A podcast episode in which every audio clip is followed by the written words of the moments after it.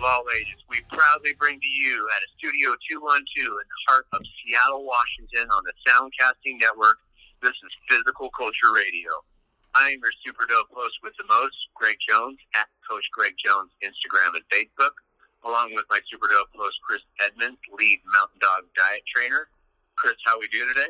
I'm doing great, man. We're recording early, which is honestly my favorite time of the uh, day. is early in the morning, so Yeah. I you know unlike normal where I've already trained and had a four meals in when we record. I've only had one meal in so far today, and uh, gonna go smash on some back with one of my old buddies um, in a little bit. So I- I'm ready to roll. So, are you, I, I saw your post yesterday. Are you going to be training with Ryan? No, no, not sadly not training with Ryan tomorrow or today. Um, but uh, no, so him and I used to get after it, man. I'm telling you, that's some of the best training I've ever had in my life. Um, you know, it's him and I's personalities are so similar. We're- highly, highly introverted people in our personal life. Um, Right. But in the gym, man, we just bring the best out of each other. Um, and then I think bef- because of our chosen profession, we're forced to be extroverted, like to the community, to the public, to the population. So, you know, it's really, really interesting to see the dynamic between him and I um, in those two different roles and environments. Right. You know, it's funny. I started uh, lifting with this gal this week, and I did a leg day with her two days ago. My legs are really sore. Um, the cool thing is when I find a workout partner, it, it I'm either working out with like a bodybuilder Uh-huh. or working out with a with a girl that's into fitness, and it pushes me a little bit more because I, I, I number one, I don't want the girl to out volume or outwork me, and then I don't want the guy to outdo me either. So, uh, unless I'm training with like Mark Dugdale, when and it's hard to outdo that guy because he's fucking nasty, or like another bodybuilder, Marty Fanhoff, who's uh, you know was a was a Matt Porter guy. Um, it, it just it's I, I, like working out with work, workout partners. I know you're a little different. You're you're fine by yourself, but um, I just find that a little bit extra motivation. I think a lot of our listeners out there might find it too. Also, if you need like a person to drop weights for you or drop do a drop set, it's nice to have a workout partner. So let me say this. I, I, I like. I so it's funny. If I find the right person, I prefer a workout Yeah. partner. And Yeah. uh, this is a great topic. This could be actually be a whole show of, in my opinion, what choosing the right workout partner for you is. But I'm gonna hit some hit some broad things here. One, you have to show up one time or early.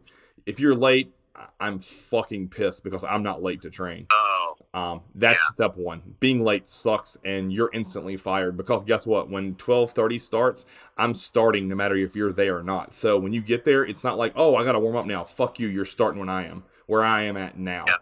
Um, yeah, s- absolutely. Step two, no talking. I'm, I'm a huge thing on that. Like the few little bit of things, like when you're when you first get to the gym, like that's why I think you need to get there early. So if you don't know what I plan on doing the day before, the, and a lot of times the guys that I work out with, I'll shoot them the workout the night before so they can get an idea of what we're gonna do, um, so they know. Other than some small coaching cues or hey, we're doing a drop set here. I want you to pull three plates, two plates, one plate.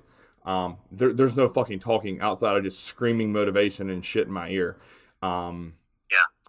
Two, you have to be a similar strength. It doesn't need to be exactly what I am. Um, I prefer working out with guys that are stronger than me because it makes me pick up heavier shit. But i Yeah. if I'm stripping like three and four plates, that's just, just too big of a discrepancy and too much fucking work. um, but Yeah.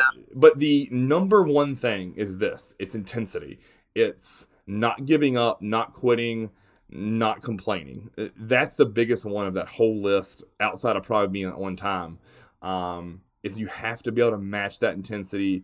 You have to be able to want to go to places where we're gonna go, and you have to welcome it. Um, so yeah, I actually prefer training partners. I've only probably had four good ones in my whole lifetime um, that I would consider like true brothers who like we're there to make each other better and we're there to fucking crush each other. Um, that I prefer that because listen, I love force reps. I love assistance on drop sets. I love intensity. I love, you know, if I'm having a down day or a weak day, if they're having a strong day, that's going to make me pick up hard.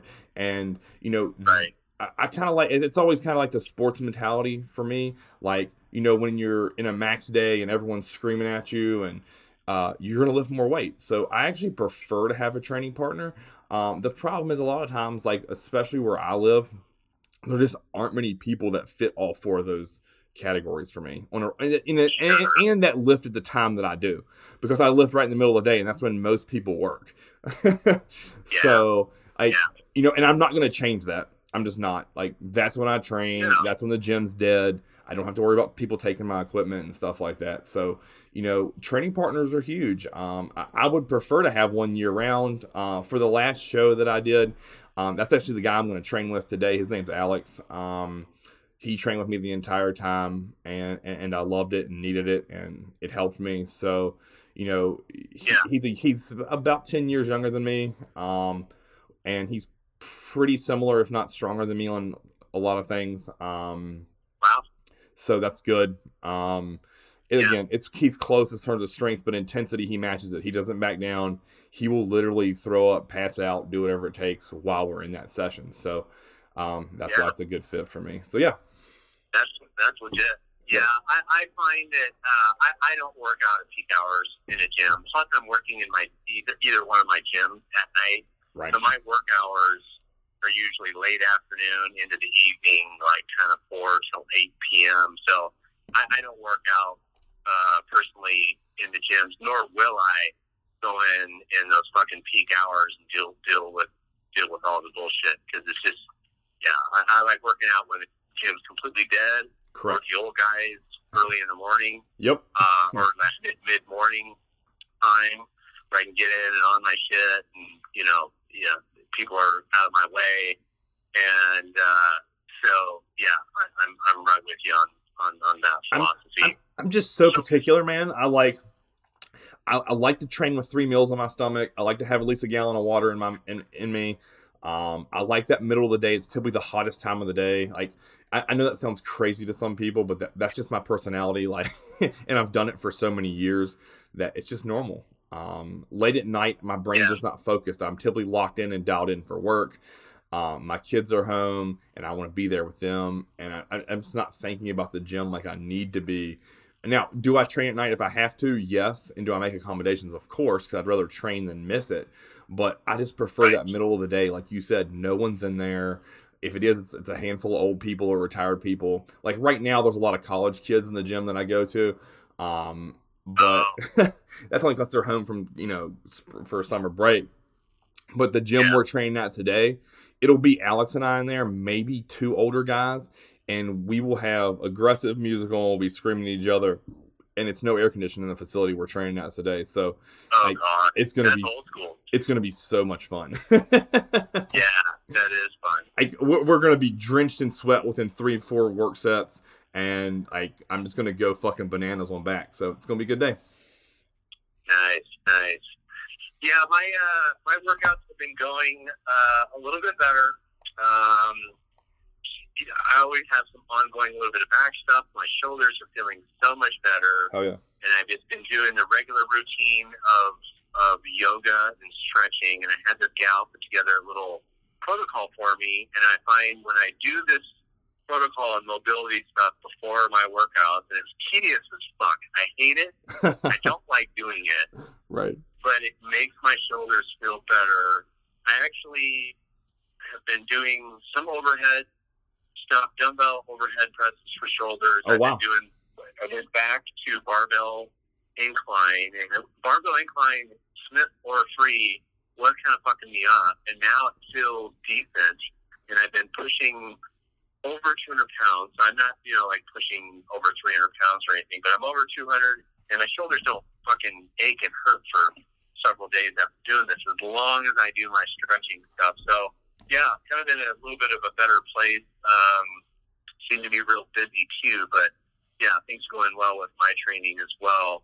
So getting into the episode today, guys, episode number 28, um, we're going to talk about maximizing your physique while minimizing uh, risking your health in bodybuilding. And this is kind of a, a hot topic. Um, I know you had mentioned uh, Dante Trudell, uh, one of the owners, or maybe he's just the sole owner of True Nutrition, um, which we recommend, and they put protein and carb blends together. Really good company. Um, he was mentioning an aspect several years ago about how the drug use in bodybuilding uh, has, has become real rampant. You know, you had a couple people, you know, Rich Piana and Dallas McCarver. Um, of course, Dallas was really young. Rich, which was a guy in his 40s, um, that, uh, you know, kind of exceeded their use or, you know, had some had some problems going on and uh, ended up ultimately dying. And uh, so, what what's your take on the use of PEDs in bodybuilding these days, and where has it gone wrong, or where has it gone awry, and why has it gone awry, in your opinion? The internet. yeah, that's a broad term. All right, so, and I'm going to preface this with listen, I'm not saying that everyone's doing it wrong, but what I'm saying is that the normalcy of it is way too common. So what what I mean by that is I remember back when I started bodybuilding, like you'd hear guys and I'm to jokingly say this, ramming 500 mgs a test a week. And you and I'll be like, "Oh my god, that's so much," right? Now like girls run that as their first cycle, which still blows my mind. Um, and I'd be like, oh my god, like that's so much, right? And that's me being young and naive. And I, I think you know everyone wants it t- tomorrow, right? You know, I, I want to be 300 pounds tomorrow. I want to be shredded at 250 tomorrow. Um, the, the whole patience thing is it is going out the window. So you when you company being impatient with the rise of the internet, meaning you see people to get views and likes, they'll post, look at my most extreme steroid cycle, right? And it's five and six grams of shit and tons of growth and insulin. And what young kids don't realize is they view that as, hey, that's the norm. If, you know, they're saying, yeah. oh, you know, two and three grams of test is a normal cycle. Well, I- I'm here to tell you, no, it's not um, right. We want to get the most out of the least. And if you start with two grams of test as the base of your cycle, where do you go when you're 25? And where do you go when you're 30? And where do you go when you're 40? Um, you know, that's the hardest thing that I think it is to convey to young kids now is they want to start with the advanced stuff. Guess what? As I've said before, your first cycle, in my opinion, if you've never done anything, is a simple uh, regimen of 400 mgs a test a week. I know a lot of people will laugh at that, but if you're eating right and training right, you will see significant progress off of that. You don't need growth, you don't need insulin at the beginning for your first I'm talking very first cycle. If you want to kick it off that cycle with, you know, maybe some Anadrol or kick it off with some D ball to kind of boost it to get in your system fast, by all means do it. And a little bit of Nolvadex to, to control your estrogen and you'll be good. Those three things is all you would need for your first cycle, in my opinion. Yeah. Now, the problem is with that, and what comes with that is if I'm a coach, right, and I want to be very selfish, and I have a young kid who has good genetics, and he's natural, I want to. I'm going to say this. This is not what I'm suggesting, but this is the thought process. I'm going to pump him full of a bunch of drugs. We're going to gain 80 pounds in a year, and I'm going to post it all over my Instagram and say, "Look how great I am as a coach." Right. Right because I need money. And then all of his buddies are going to see it. And then everyone else is to be like, holy shit, Chris knows how to put 80 pounds on a guy in a year. Well, yeah, I can do that, but what am I risking?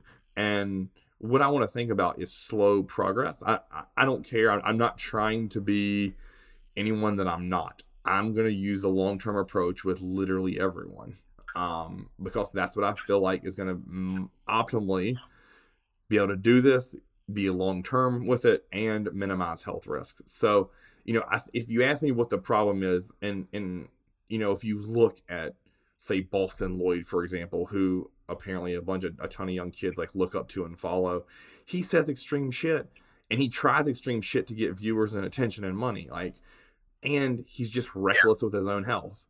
maybe he's not anymore, but he was at one time. Well, the Yeah. moment you put one of those YouTube videos out, the moment you put a Facebook video or Instagram live video out and you list some outrageous protocol, some kid screenshots that and says, fuck yes, I'm going to try this. And then that Yeah. knowledge gets passed down and passed down and passed down. And as you know, with anything, everything gets exaggerated, right? Suddenly Right. that bench press that's 300 is somehow 350. Or, you know, I used to run a 4 440 when you really was like 4 8. Like, as, as an example, right? you know, it's Yeah. it it to me like that's what the issue is. Is it's a rush. Everything's a rat race. And it, it doesn't need to be that way. You just pump the brakes. And as I've said before, I think if you said before, if your training and food's not right, pumping a bunch of drugs ain't gonna do shit. Um, so to me, I have to get those first two variables in place. Then the next variable is like sleep, rest, and recovery and stress. If those things aren't optimized, I'm not going to grow no matter how much I use. So to me, like it's a whole differing shift of mindset of I want it all now versus the more older school approach, which is patience, take your time, grow at a good rate, because you can only put on so much muscle at one time. Um, so if you're just running your body with tons of chemicals, eventually it's going to become toxic or it's going to start fighting back, and that's what we don't. Yeah. want. And you know, it's funny. Guys like Dave Palumbo talk about when you're taking uh, anabolic androgenic steroids and you're taking different preparations and putting stuff in your body, whether it's clean stuff or whether it's you know kind of iffy on the source or black market, you're you're putting you are elevating the toxin levels in your body. There's heavy metals, there's all kinds of stuff. You're putting in different things that different preparations. You don't even really know what you're getting half the time.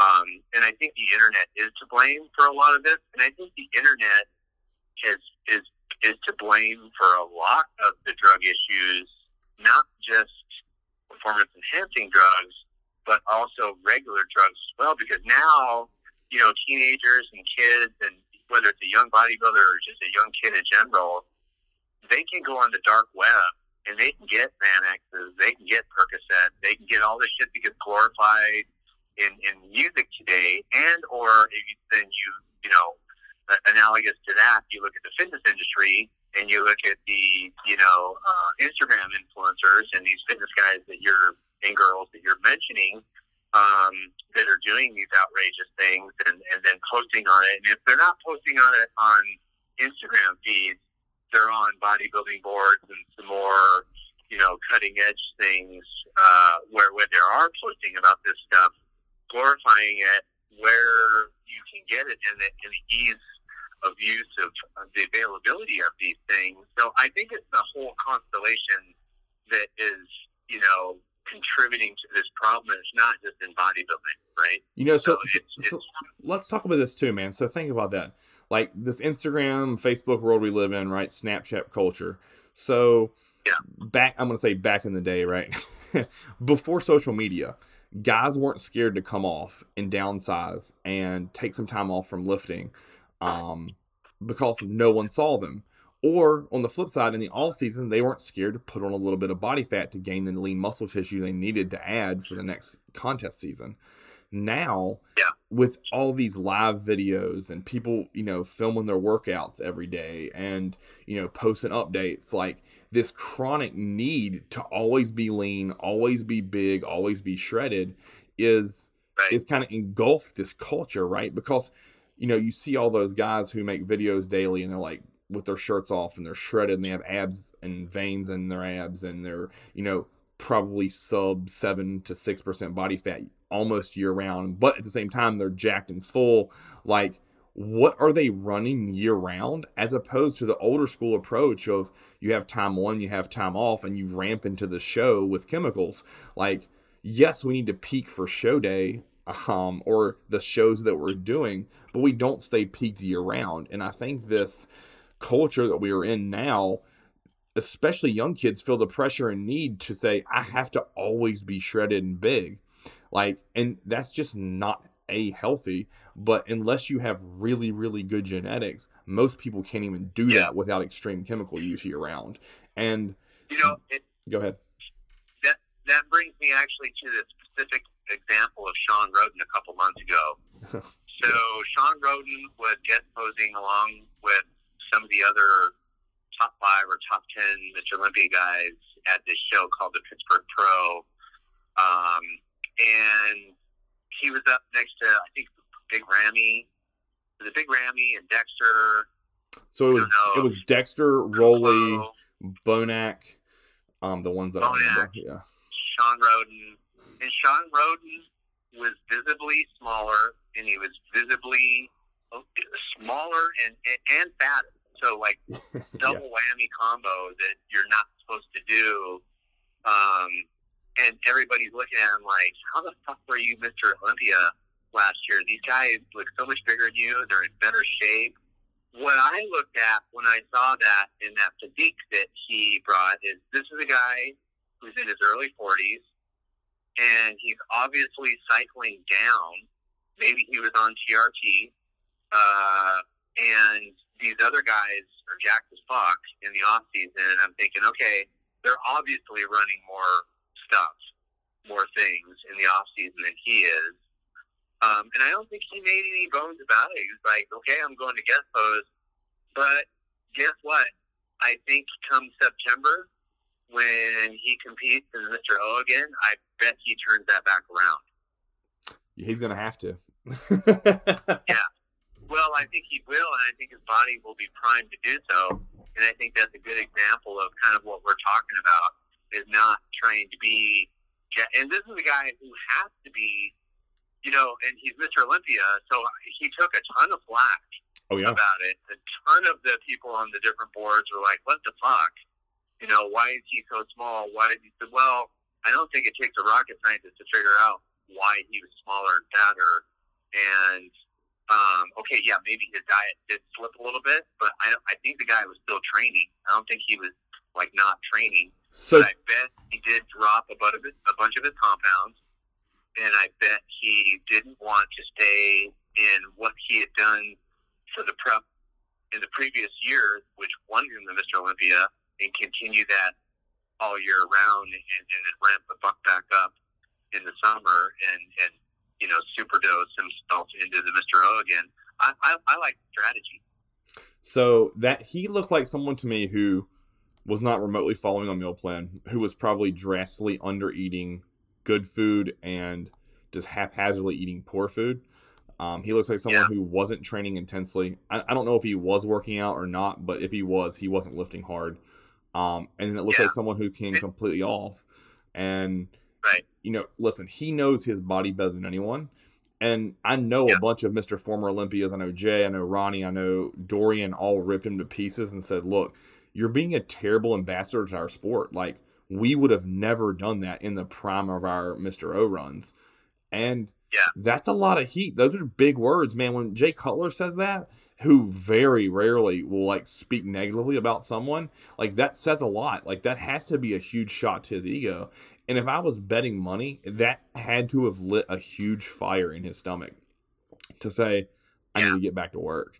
And, you know, Right. if, if it was me, I would be, I would have been terrified. I- First of all, I would never have done that guest posing if I was him. I just wouldn't have done it. I'd have said I was injured. Um, just the truth. Yeah. Um, but I mean, some of his biggest competition is definitely going to be Bonac and Brandon Curry, and both of those dudes looked massive. And I standing beside them in front of a live audience, and with the internet now, everyone took photos, everyone screenshotted those photos, and we're just posting and posting and posting. And the next thing you know, that shit spread like wildfire. Where in the old days, if it would have just been the people in attendance and word of mouth, that would have never gotten around the whole bodybuilding community as fast as it did. so, Yeah. you know, I have two thoughts on that. I think that, you know, Kevin Levrone did that with great success his whole career. You know, he would come off, he'd stop training, he'd stop eating, and he'd like look like he was teeny. And the next thing you know, he'd blow up and win. Same thing with Flex Wheeler. They talk about Flex Wheeler doing that, right? Got in that car wreck, look emaciated. Uh, Milos talked about it at length. He came to came to him and Shawn Ray and said, "Look, I'm fresh off injury. He was like 200 pounds and said he was fat and small, just like Sean. And then next thing you know, Shawn Ray said in six weeks the dude looked like he was ready to win the Arnold. So Right. listen, those guys play by different rules. First of all, the way Sure. they can grow and get full and leaner at the same time. Um, so I don't doubt that ability. The only thing I would have to be curious about is what does he have to do in terms of drug use to get back to his old form? Does he have to abuse them? Or does he just have to use normal dosing? Or does he actually use less than what we would consider in this world as normal? Um, because Right. he's so genetically gifted. I'd love to know that. That'd be cool insider information. I know based off RX Muscle uh, radio that Chris Aceto said he's gonna have to starve him like a motherfucker and do tons of cardio. So, you know, I don't think Yeah. that's it. I, listen, I think the dude has an iron will. I don't think he'll say no to anything. He'll do whatever it takes to get back there. But I always wonder, like, when you have off time like that and you downsize as much as you do, what do you have to do if we're speaking specifically about, you know, chemicals? What does he have to do to get that size back at that fast of a rate? Because it's not that much longer till September, if you think about it. Um, and he has a lot of muscle to put back on. So, you know, I don't know. I, that that's only you know only a handful of people know that answer. um, so yeah, Right. that's something I'd be curious about. Well, and you know that gets us to the point. Uh, one of the points that we need to make on this show about in the macro of training uh, and doing, let's say, one to two contests a year. Let's say you do both contests, and just use the Mr. Olympia as an example, as doing a couple fall shows. Let's say you've got one in middle September and one in the beginning of November. Um, when you are, starting your prep, now whether that's, you know, the prep, now I'm not talking about the off season, so the prep coming into the fall, so the better part of the summer, um, and you're coming into the prep, whether that's a 12 week or a 16 week or a 20 week prep, how much different does your prep cycle looks compared to after the show when you clean your body out effectively and then you go into the off season, you reverse diet, you go into the off season. What does that usage look like? And then I'm not even talking about like we don't even need to talk about IFBB pros because most people out there listening are not IFBB pros. They may have done a show or two at the NPC or some kind of organization throughout the world. Um, and there's some, you know, they're amateur, whether it's a low level amateur at a local show or they're getting into nationals, ma- masters nationals, you know, open younger nationals. Um, what should that look like, you know, in a year macro time? So from the prep leading into the show, after the prep, into the off season, what what is a healthy way to approach this and what is a what, what what is a responsible way for your health in the longevity longevity of training you know and competing for 10 to 15 to 20 years if you're a guy or a gal in you know your early 20s or mid 20s and you want to compete in the masters you want to compete in your first because you love the sport you love to compete what's that going to look like Okay. Um, uh, I'm I'm gonna save this for the intermediate to low advanced. This is not for beginners. is, Right. is that what we're talking about here? Yeah, yeah, Okay. yeah. Intermediate. I just don't want to go right into. I, I feel like if we're talking about IFBB pros, Yeah. it's like a whole different yeah that, level. that's a different category, Uh, without a doubt. That's a way a different category. Yeah. It- it's a different category. So I'm, I'm gonna And talk we're about. talking about Yeah. most of the people out there. Okay, yeah, yeah, yeah, and and again, this is not this is not beginner because as I said at the beginning, beginners we use way way less because we want to get away with it, um, as long as we can. We Yeah. want to maximize each supplement and compound as much as we can before we add something else. So for the normal people, um, in terms of intermediate, um, your what I would consider a higher level local to regional competitor, people maybe that do juniors looking to eventually get on a national level stage and turn pro. This is what I would consider. So you have to first determine if you're going to blast, cruise, or be off. How you're going to approach that. That maybe change as you evolve. Um, as we obviously get older, the idea of coming off to me is just too risky and too scary. Off to me is Yeah. 200 mgs of uh, testosterone a week and two IUs of growth. Um, and and again, that's going to be where you're optimizing your health because if you go if you come off completely at say your age, Greg, or even people closer to my age at 35, like you just start getting way too many side effects.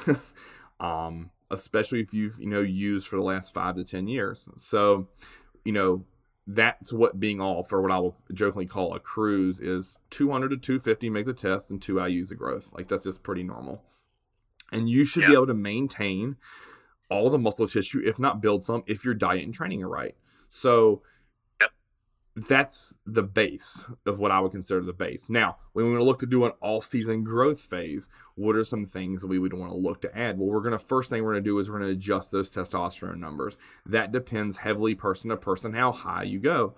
Um, again, we want to get the most out of the least. Um, then you want to look to add in some things like EQ or DECA or NPP um, as a second compound to the test to get more growth off of.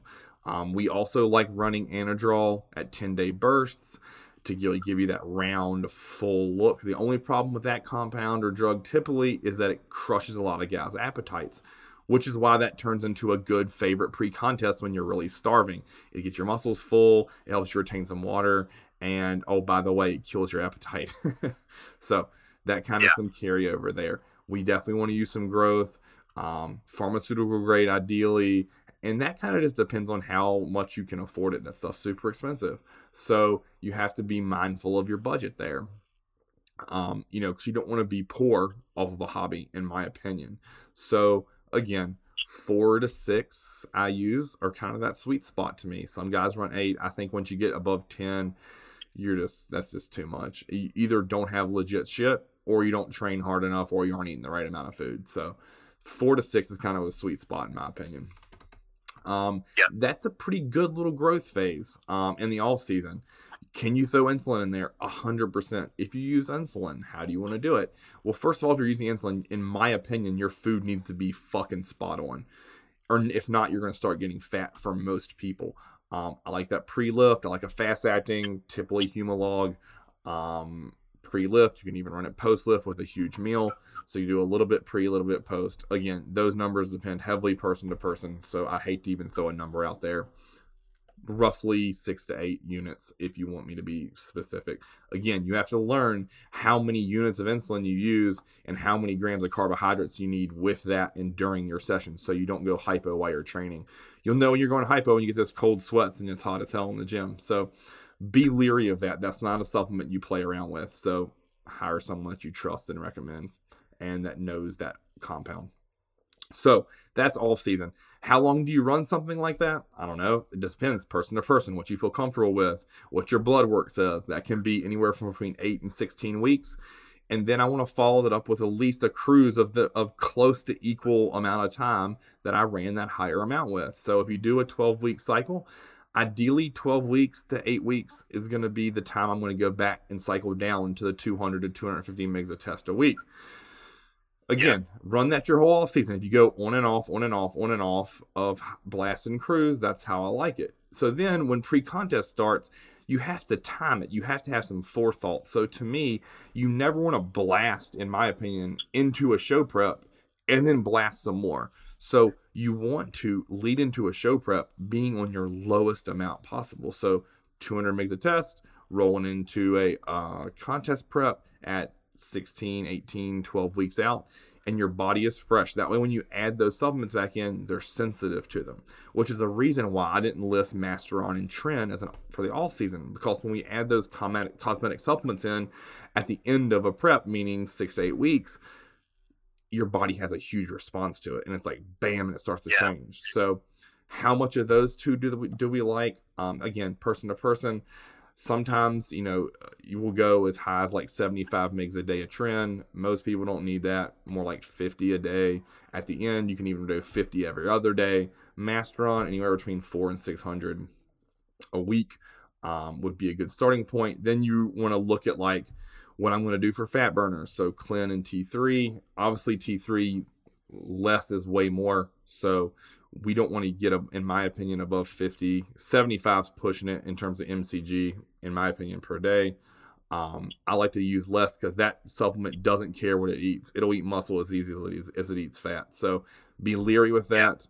Um, Clen, that's a great drug because it's going to make you feel great. It's going to definitely speed your heart rate, make you burn a shitload of fat, and it's going to make your recovery between working sets way faster. So with that, I like to start it low, 20 to 40 micrograms uh, per morning, and then um, from there, you just kind of ramp it up based upon how your fat's coming off. So some people leave it at 40. You can get it as high as 100. I would never go above 120 per day. Um, that's just way too much, in my opinion. I know people do it. It's not what I recommend. Um, with those two supplements, yeah. after the show's over, you definitely want to cycle off of those, but you want to taper them. So you have to be smart about it. With Tren and Masteron, to me, you just shut it off um, I like to post show lower testosterone pretty significantly. If it gets, say, as high as, say, 750 to 800 leading into a show, um, I want to cycle right back down to 200 to 250. Um, keep the Nolvadex in for a couple weeks um, and just make sure we're good and rested and rejuvenated. I always kind of joke with people and say, listen, at the end of a show prep when we're reverse dieting, let the food act as the anabolic agent not more chemicals. I know it's really popular to stay running high levels for two to potentially three months post show because they always say, oh, well, you can super compensate and grow like a weed. But to me, like, let the food do that. Um, let your training sessions do that with volume work. Um, right. you don't need chemicals on top of the chemicals you just came off of, in my opinion. So that's kind of a snapshot. Some people need more, some people need less. You know, you can get into like Winstrol and Primobolan, and we could go all down that route. There's tons and tons of different drugs you could use. Um, but I just kind of gave you the base or the basics um, of what a normal yeah. person might use or might see.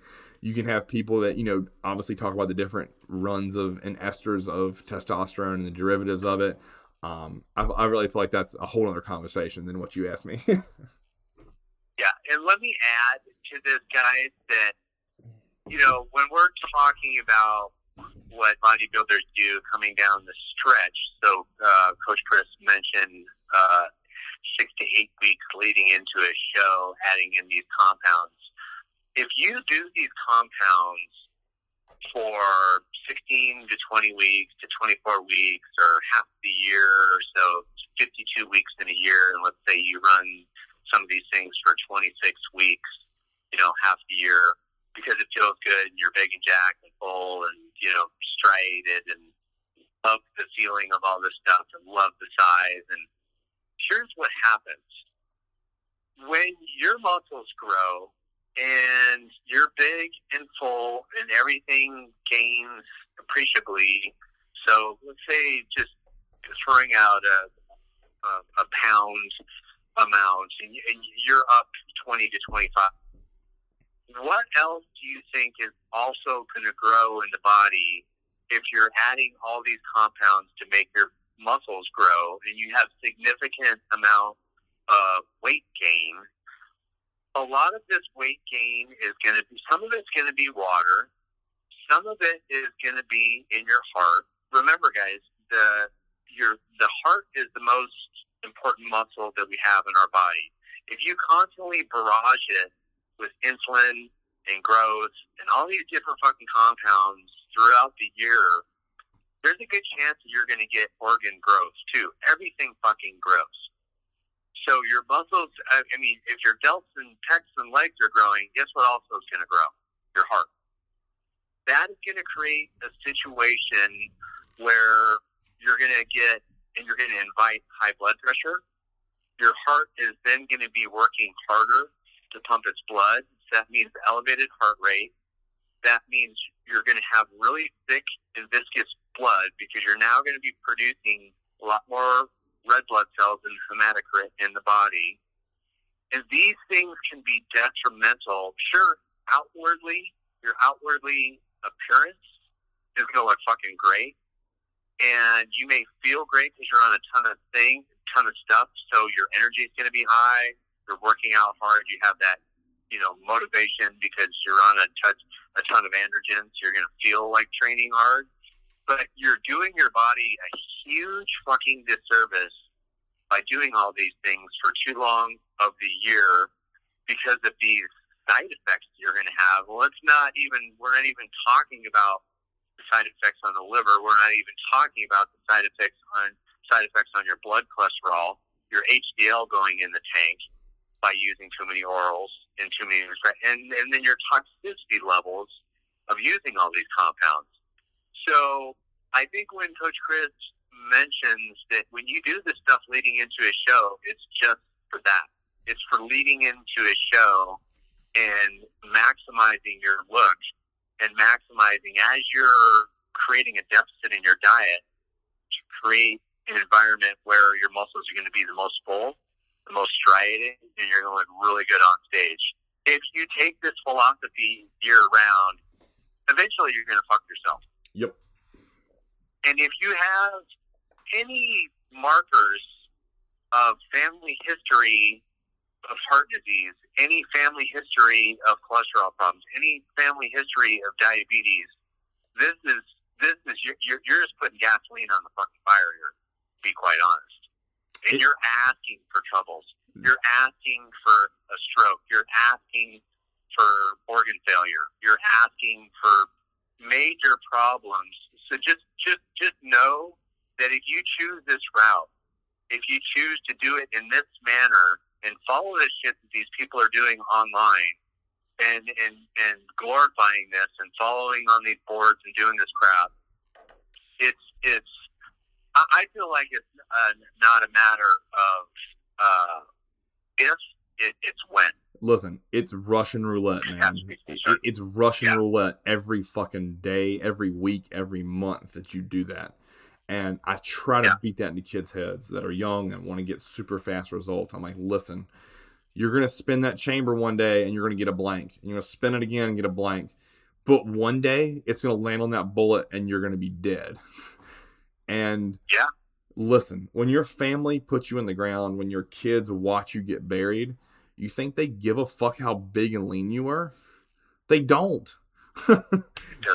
they just you think right. what are they gonna bury you with all those stupid fucking plastic trophies? Like, great, he was a big dude, he was jacked. Great. Guess what? No one gives a fuck.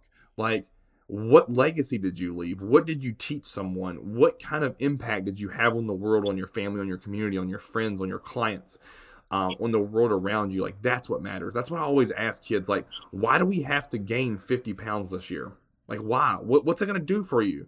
Well, it's going to get me sponsored. Yeah. Okay, great. You're going to get some tubs of protein for free? Fuck off. Take your time, earn money, and those tubs of protein you can buy with your own money that you earned. Like, come on, yeah. let's be smart. Like, let's not gamble our health for a short term possibility of growth. Don't do it. Yeah. Because if you do the right stuff over and over and over again, and you eat right, and you train hard, and you use supplements in moderation on a cycling technique, you're going to maximize your possibility of getting out of this i'm just going to say game alive or with the least amount of long-term health impact um you know a lot yeah. of it's genetic um in terms of you know ha- what your health's going to do but a lot of it's also self-induced if you're reckless and you don't get blood work done you don't go to the doctor, you don't take your health supplements. When something arises and you don't take care of it, if you don't give regular blood donations, if you eat bullshit food and pound Clen and T3 to stay lean, it's gonna catch up to you eventually. Um, maybe not in your 20s, maybe not in your early 30s, but in your late 30s to early 40s, you're gonna start seeing some major things go wrong with you. So just be yeah. smart. Like take your time, slow down, learn how this stuff works, how it works in your body, um, how your body responds to training and different dosing. And over time, you're going to learn. And I think most people would know that you can respond off of a lot less if you're doing all the other stuff right. It's when you compromise training intensity, when you get lazy with your meal plan, is when you need to bring in those high levels of chemicals. Now, I say that there's going to be some kids who just want to turn pro by 25 and you don't have a choice you're going to have to do that or you're if you want to win teen nationals these days you're going to have to start using it 16 17 do I would I want that for me personally? No, I do not. Would I want that for my two boys? No, I would not want that. But that's a life some of those guys choose. So you know, you just have to understand what you're doing. Don't go in with a blind eye, and then don't bury your hand and head in the sand and say I'm not going to the doctor because I'm scared of what I'll see.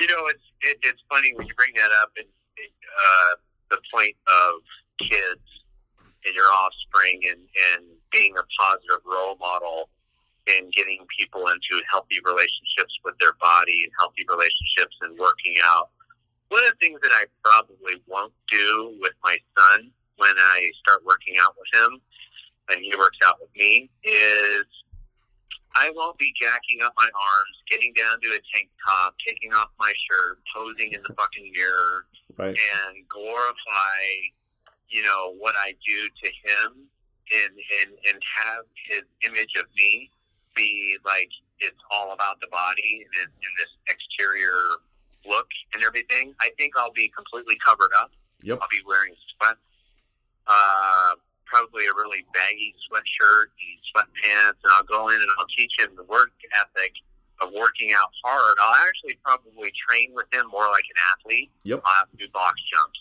I'll have to do kettlebell swings. I'll have him jump rope, and I'll do all this shit with him because I realize that you know, training and bodybuilding doesn't make you that good of an athlete. It, it gets you big and there's an outwardly good appearance. You have the aesthetics, but as far as the functionality and what I think we want to teach our kids, I think it's a whole different thing and a whole different mindset of working out and what we're trying trying to, uh, you know, teach them and, and, and be a, po- a positive role model uh, to them.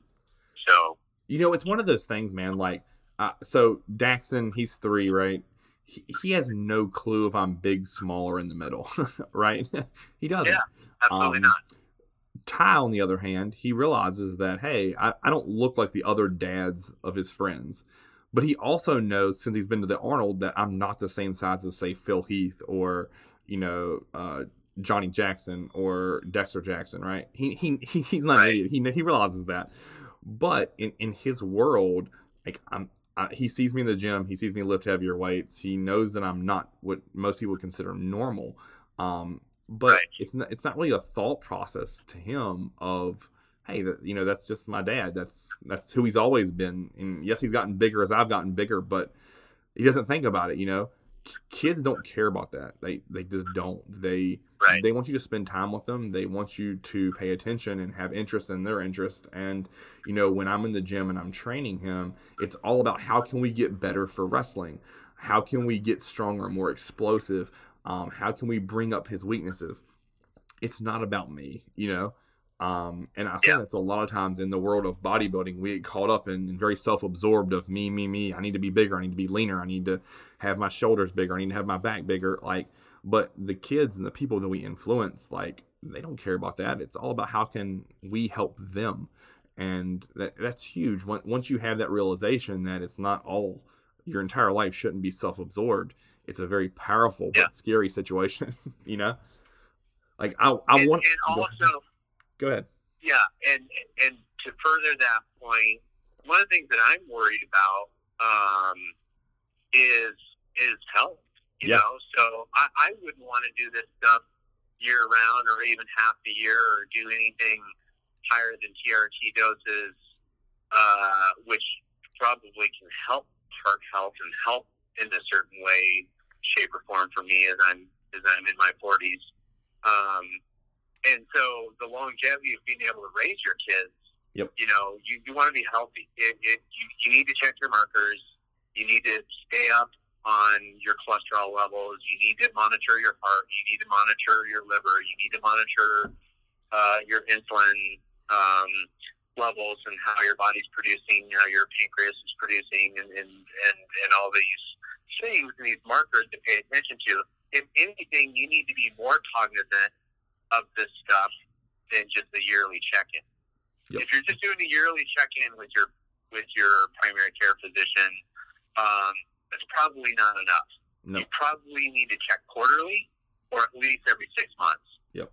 And check these things because if you're doing different things at different times of the year, it can be you can see how it affects your health. You can see your HDL levels going lower. You can see your LDL levels and total cholesterol going higher. You can see where your blood pressure's at.